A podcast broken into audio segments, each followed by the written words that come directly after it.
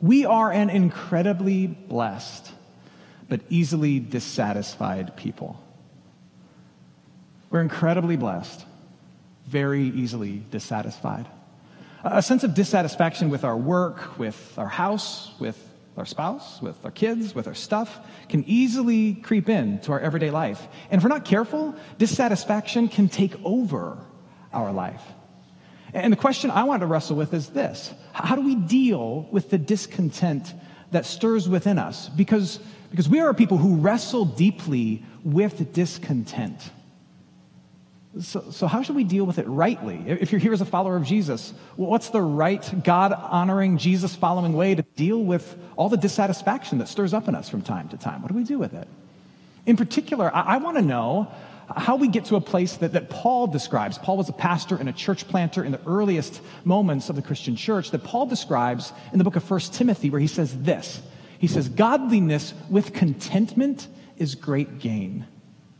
Godliness with contentment is great gain. Uh, in other words, Paul is describing this, this kind of mindset of satisfaction where you realize that you are, you are in God's hand, you are extremely blessed, and that you are wealthy in the things that matter most. Godliness with contentment is great gain.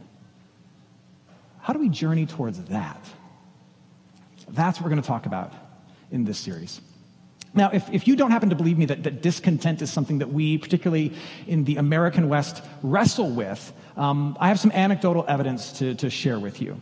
Uh, so, so, for example, uh, first, uh, there was a, a poll done by Gallup just a couple of years ago of 23 to 38 year olds who comprise the largest section of the American workforce 23, 24 to 38 years old and asked them how many times they had changed their job in the last year. And 21% of them had changed their job at least once in the last year. Now, that might seem like nothing, but compared to their, their older colleagues, it was three times higher. And it was much higher than previous generations at the same stage in life. So, a lot of job change happening in the bulk of the American workforce. And then, not too long ago, CNBC uh, released a series of articles about American debt. And they shared the fact that there is $38,000 of personal debt for every man, woman, and child in the United States. That's, that's not counting mortgage debt. They took that out of it. $38,000 of personal debt for every man, woman, and child in the United States. Uh, now, the bulk of that, a good portion of that, is due to student loans. We hear a lot of talk about that these days. But what they found, and this was fascinating to me, that 41% of that $38,000 of, of debt assigned to every single person if you divided it evenly. 41% of that 38,000 is due to what they called the pursuit of personal pleasure, personal care, and personal passions. 41%, the pursuit of passion, care, and joy. And then lastly, as you know, anxiety and depression is on the rise in this world, in particular in really wealthy nations. We've talked about this before here at St. Mark. But the, uh, the Journal of American Medicine released some in- interesting st- statistics just a couple of years ago. They said that in very poor nations, the poorest of nations, that 1.6% of the population could be diagnosed with clinical depression or anxiety at some point in their lifetime. 1.6% of the population in the poorest of nations. In median income nations, it's 2.8% of the population could be diagnosed with clinical depression or anxiety in their lifetime. But in the wealthiest of nations, guess which one we are? We're the wealthiest of the wealthy nations. 5% and higher are diagnosed with clinical depression and anxiety at some point in their lifetime.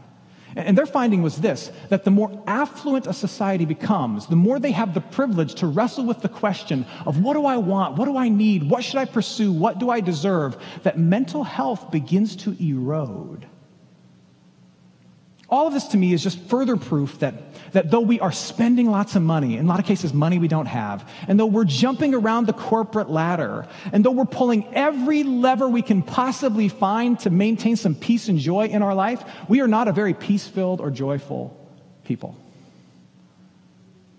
We are easily dissatisfied, and we are, we are often discontent. What about you? Is there an area of your life in which you are dissatisfied right now? Where you look around and go, there's got to be more than this. I deserve more than this. I, I, want more than this. I need more than this. Maybe I'll just upend and change all of this. Is there an area of your life in which you are wrestling with that? Now, I want to be clear not all discontent is bad.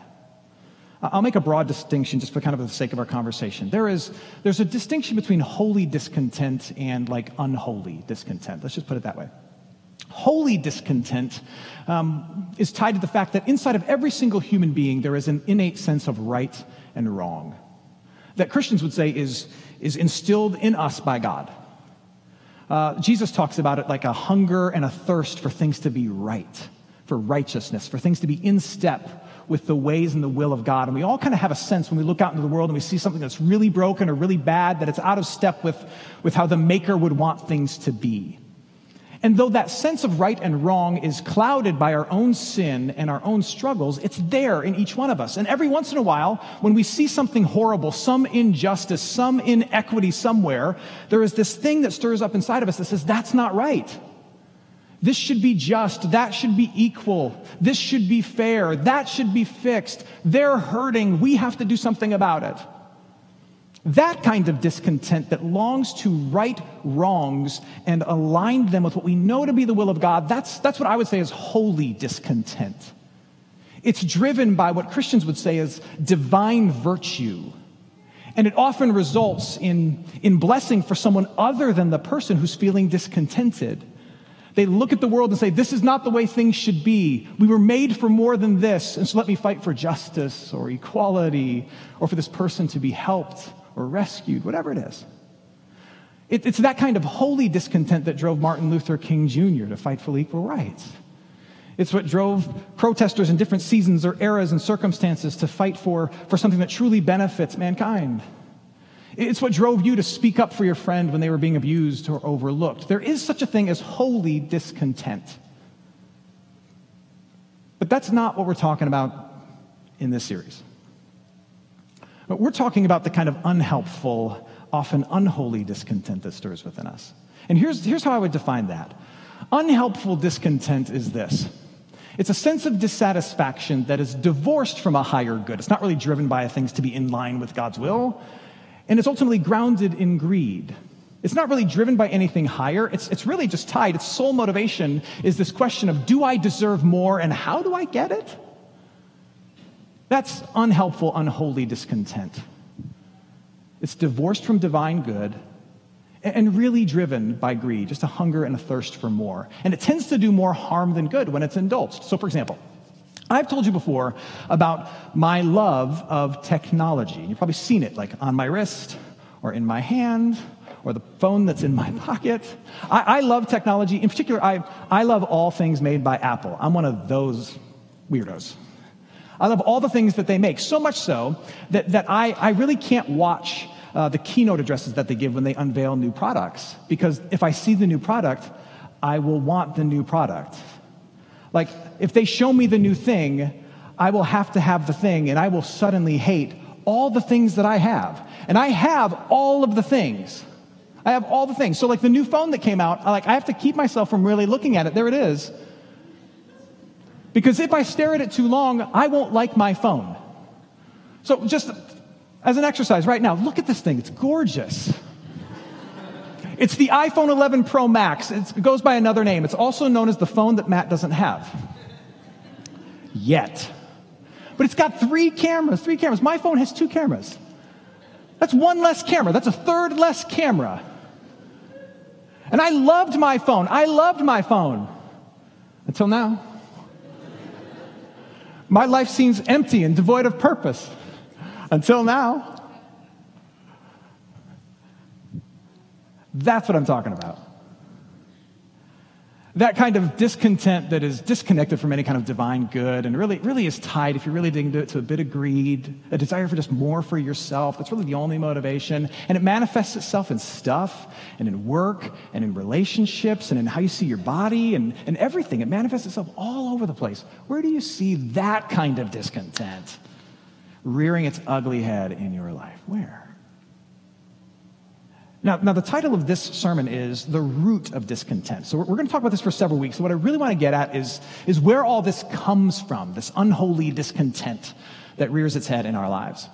And, and that's why Stephanie so awesomely read Genesis chapter 3 earlier, because this really gets at the root of discontent. I want to go back to it. Genesis chapter 3. Um, if you have a Bible, you can take it out and follow along with us. Genesis chapter 3. There should be one somewhere in the back of the pew in front of you. Or if you have a smartphone, if you have the iPhone 11, you can take that out. You can tap on the Bible app and open this up. Genesis chapter 3. We're going to look at just the first five verses.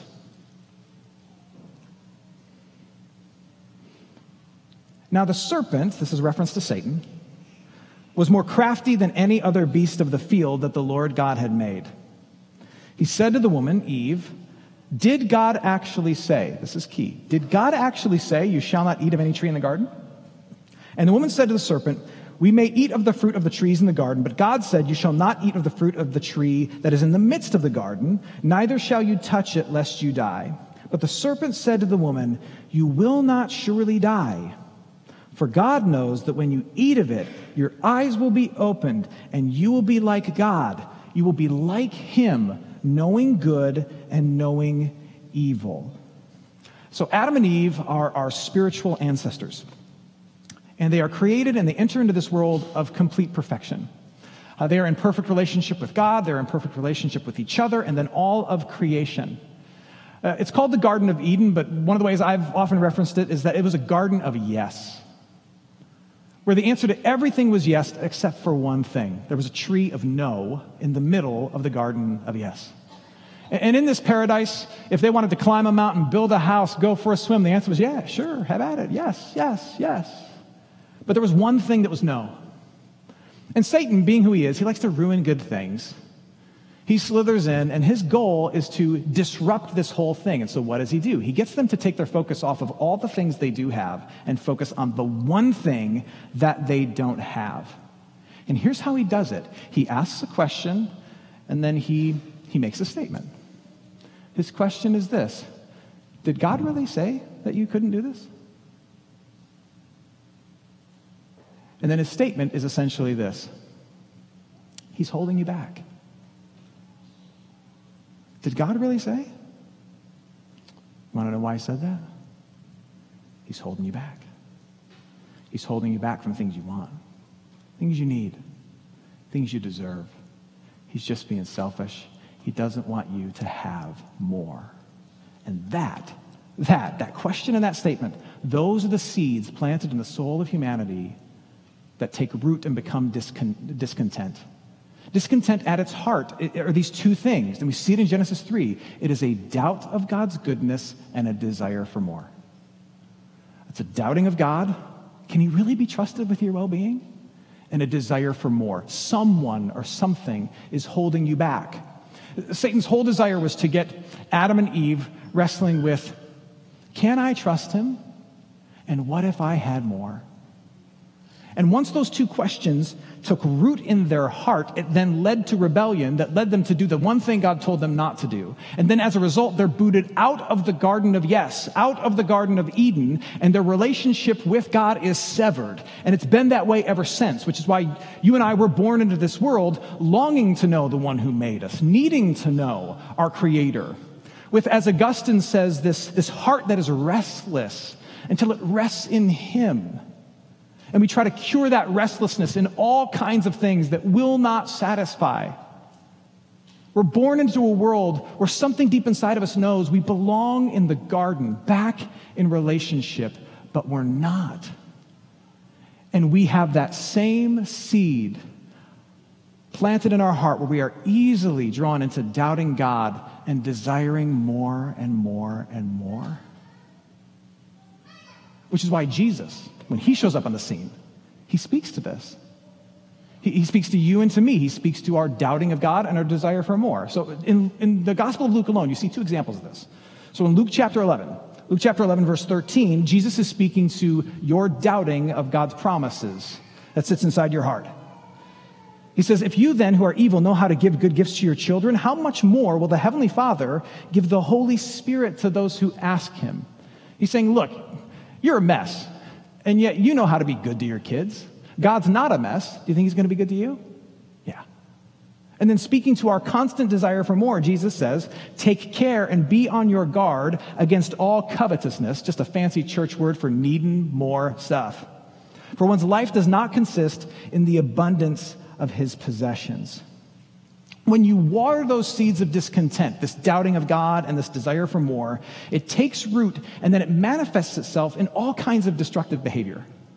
And, and, as a pastor, I have, I've had the heartache and the pain of having a front row seat to a lot of good people, people who are blessed, people who have a lot of things to be thankful for, just ruining their lives because they've gotten obsessed with the question of can I really trust God with my own happiness and joy? And there's got to be something I'm missing out on that I desperately deserve. And so they take a career that is largely going well, or a family that is beautiful and a great blessing, or a spouse that loves them sacrificially and fully, or possessions that, on the grand scale of things, make them some of the wealthiest people in the world. And they push all those things to the side because they've convinced themselves that all those things and this thing is holding them back and they deserve something better than everything that's already in their possession.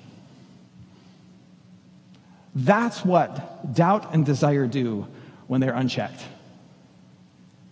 And, and, there's always some warning signs that you've been watering the seeds of discontent a little too much. Those seeds planted in us from Adam and Eve, doubt God, desire more, you've been watering them, indulging them a little too much. Here's the warning sign you find that your peace is rattled and your pace is increasing. Now, what I mean by that is when you think about your work or your spouse or your possessions, you look at it and you have this deep sense of disease. This does not work for me. I don't feel okay when I look at this, this, this, or this. I don't feel okay. And you can't put a really good reason on it. There's no like divine initiative behind it. It's just, I, I don't know that I'm cool with this anymore. And so you increase your pace trying to fix it tweak it, adjust it, find something to replace it. It rattles your peace and increases your pace. And then before you know it, you're on like this treadmill of discontent where you are you're constantly loathing what you have and looking for something better.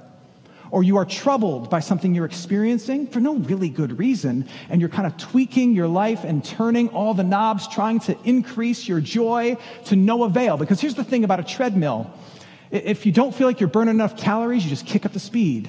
And if you still don't feel like you're burning enough calories, you kick up the speed until finally you're running at a full pace, but because it's a treadmill, you're going nowhere.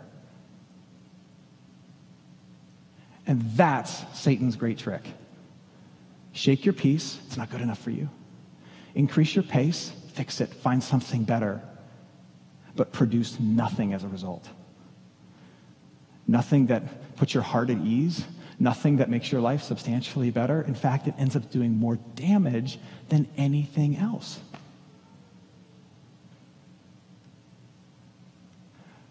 So, what do you do? When you feel the temptation to go there and get on that treadmill of discontent, I think you have three options, okay? Only one of them is the right one, by the way. I'm gonna give you three. Only one is the right answer. Hint, it's the third one. So, the first thing you can do when you feel the seeds of doubting God's goodness and desiring more, you can just like ignore it. And some of, some of you are really good at this. Anything you're feeling, you just push it down. I don't have feelings, they're all the way down in my feet. and you just push it down and push it down pretend it doesn't exist. But, but discontent is like cancer in this sense. Like ignoring it is not a treatment plan, you just give it space to grow and it metastasizes.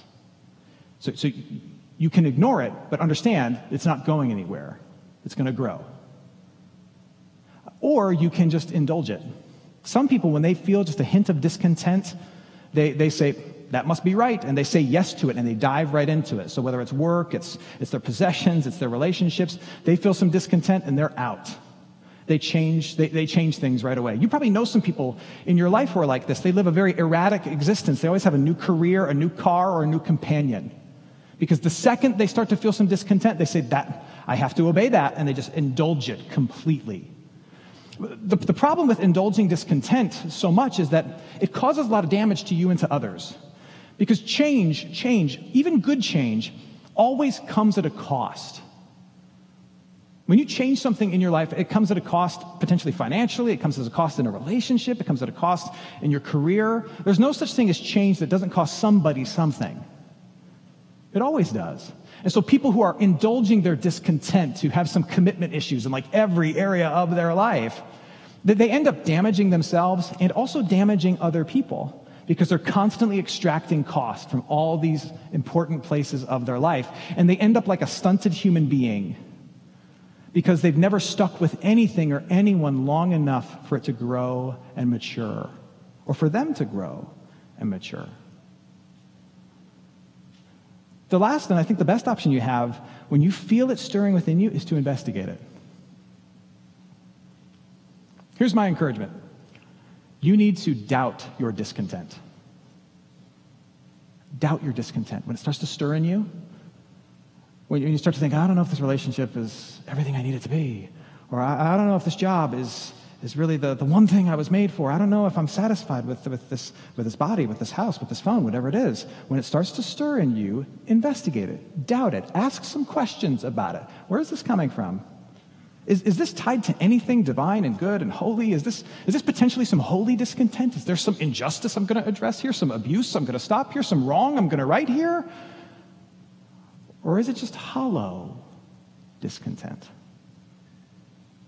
Or in the end, it's just me being a sinful human being, ungrateful and unsatisfied. Which is it? Pray about it.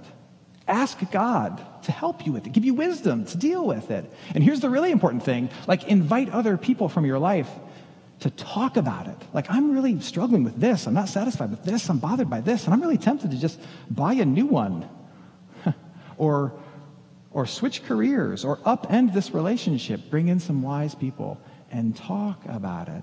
What's your instinct when discontent stirs? Just ignore it? Deal with it later, deal with it later, deal with it later until it deals with you? or to indulge it, yeah, why not? But to investigate it. And you see, when you investigate it, when you when you lift the hood on your discontent, then, if you're a follower of Jesus, that's where you can take all the truths of Jesus and apply them to the trouble that you're feeling. And that's what followers of Jesus do in the face of discontent. We take the things that we believe to be true because of Jesus, and we apply them to our discontent. We apply them to our troubles. Because what you and I believe, if you're here as a Christian, what you and I believe is that Jesus has, has really, he has brought us back into the garden of yes. He's brought us back into the Garden of Eden. He's made the relationship between you and God right again. And he promises that that garden will come back in all of its fullness one day when he returns. But, but between now and then, there is, there is no issue between you and your Maker. You are fully loved, fully embraced. You are part of His family, and He has a future guaranteed for you, and nothing is going to take that from you. Absolutely nothing. It's all yours. You are back in the garden of yes, everything is right. And so, in the face of discontent, your challenge is this to take those truths and apply them to the trouble that you feel stirring in different areas of your life. What we do is we dig up discontent by its root and we look for doubt of God and, a, and an empty desire for more. We dig it up by its root and we attack it with the promises of Jesus. So, so when, I, when I dig up the root of discontent and I'm, I'm tempted to say, well, maybe it's all up to me to make my life amazing and I can't trust God, can't trust anybody, so I just got to do my own thing and find my own way. Here's what I do I dig that up and I say, you know what? God knows me. He has a plan for me. He loves me. He's making a way for me. Take truth and apply it to the trouble. When I attempted to say that I am, I am just the sum total of all my mistakes. I have no value, I have no worth, or I'm, I have so much to be ashamed of. I'm a mess, and I don't deserve anything good. I say, the maker of the universe loves me and He knows me, and He cherishes me. No matter what wrong has been done by me, because of Jesus, all the problems are fixed, and I belong to Him. I take the trouble and I apply the truth to it. That's what followers of Jesus do. We dig it up by its root. We see it through the lens of what Jesus has accomplished. And we apply his truths to the troubles. Where is discontent stirring in your life? Where? And what's your impulse when it starts to stir? Do you ignore it? Do you indulge it? Do you investigate it? We're going to talk more about this in the coming weeks, but for now, I, I just want you to wrestle with that question. Where might I be discontent, unhelpfully discontent, experiencing unholy discontent in my life? And what's my response? Investigate it, doubt it a little bit, find out what's at the center of it. And then, if you're a follower of Jesus, apply the promises of your forgiveness and your blessing and God's mercy. Just how rich you are in the things that matter. Apply those truths to that trouble you find. Let me end with this. Uh, this is a picture for me of, of deep spiritual contentment. If you know the story of, of, of Christian mission, you probably have heard of the, the man Hudson Taylor. Hudson Taylor is one of the most famous missionaries that's ever lived, and he started what's called the China Inland Mission, which was one of the first Christian missions to head into mainland China. And he did some really groundbreaking and really breathtaking work to evangelize the Chinese people, which no one really had done up until the point where he went into China. And at one point in his ministry in China, he and his wife were, were struggling deeply financially to fund the mission. They didn't know if they were going to be able to stay. And so the story is told that Hudson Taylor went into his study and he, he was going to lock himself in his study until he figured out how to pay for the mission. And so what he did is he had this threefold process. He would, he would pray, and then he would read the Bible, and then he would check his ledger to see if any money had appeared. and then he would pray some more, and then he would read his Bible, and he would check his ledger and see if some money had appeared or if he'd figured out a solution. And he did this over and over again for hours. He would pray, and then he'd read his Bible, and then he'd check his ledger. So hours passed, and eventually he left his study, and his wife was kind of standing there waiting anxiously. She said, So, What's going to happen? And he looked at his wife and he said, My dear, we have 27 cents and all the promises of God. What else do we need? Godliness with contentment is great gain.